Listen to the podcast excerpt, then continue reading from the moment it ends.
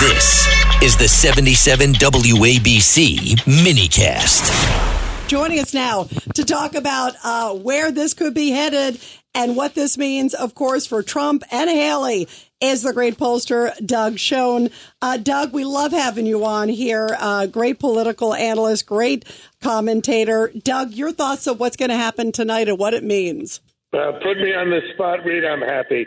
I, I think Donald Trump will win. I think it'll be five to ten point victory, and I think if that happens, the nominating process is effectively over. I think Nikki Haley needs to win tonight and probably win pretty decisively if this remains a contest, because her state of South Carolina is looking very strong for Trump.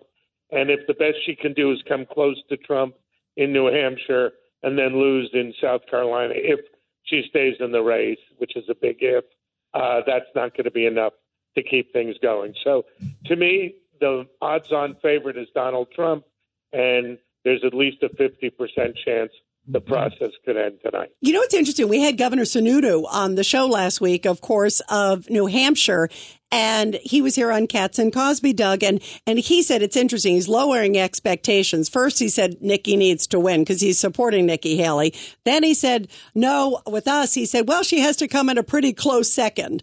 Um, you don't think so? You think it really is a win or nothing?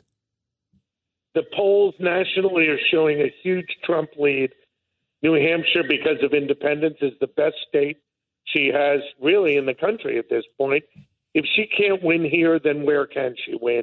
And if she can't win, she's not going to be Donald J. Trump. And everybody, we are talking to a great political analyst and consultant, Doug Schoen. Uh, Doug, we have Judge Richard Weinberg. Doug, good to talk to you again. Let me ask you this question. Shift gears. Did President Biden make a big mistake by avoiding New Hampshire and not going on the ballot?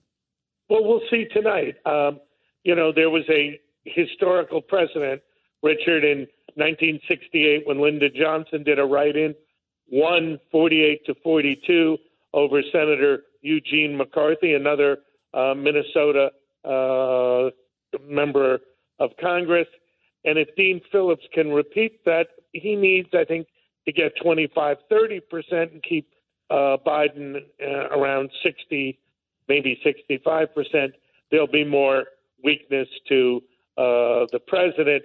I think, in short, to answer your question, if I had been advising the president, I would have told him to go on the ballot. Yes. You know, uh, how much trouble is President Biden in with even within his own party, Doug? Uh, we were just talking with Senator Marsha Blackburn, who was here on the show a little bit ago, obviously about border. Uh, you see the number; it is the number one issue People in all of the. They're pissed. Are they mad. are so mad and so nervous of what's happening on the border. Um, and then also you look at some of the other stuff. Look at all these protests that are lingering. He's he's having a lot of issues within his own party right now. You know, it is beyond me. John, as a common sense uh, person, I'd like to think of myself the same way. We believe you take on problems, and I know you too, Rita, based on the problem, not the party.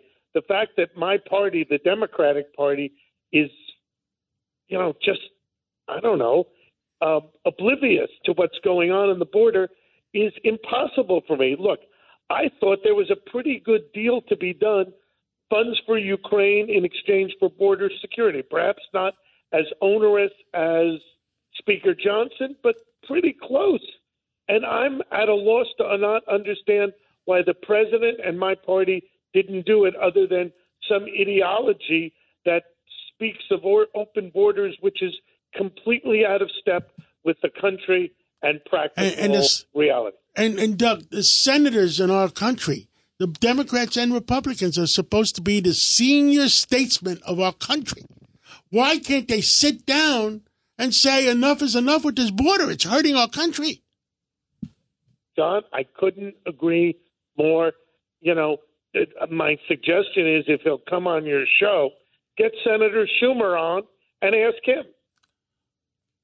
Well, I, I think that he- he would come on, but he would exclude that question maybe. he He'll do a circle back that, socking. That tells you everything you need to know. yeah. But you're right. It is unfathomable, Doug. And and you know what?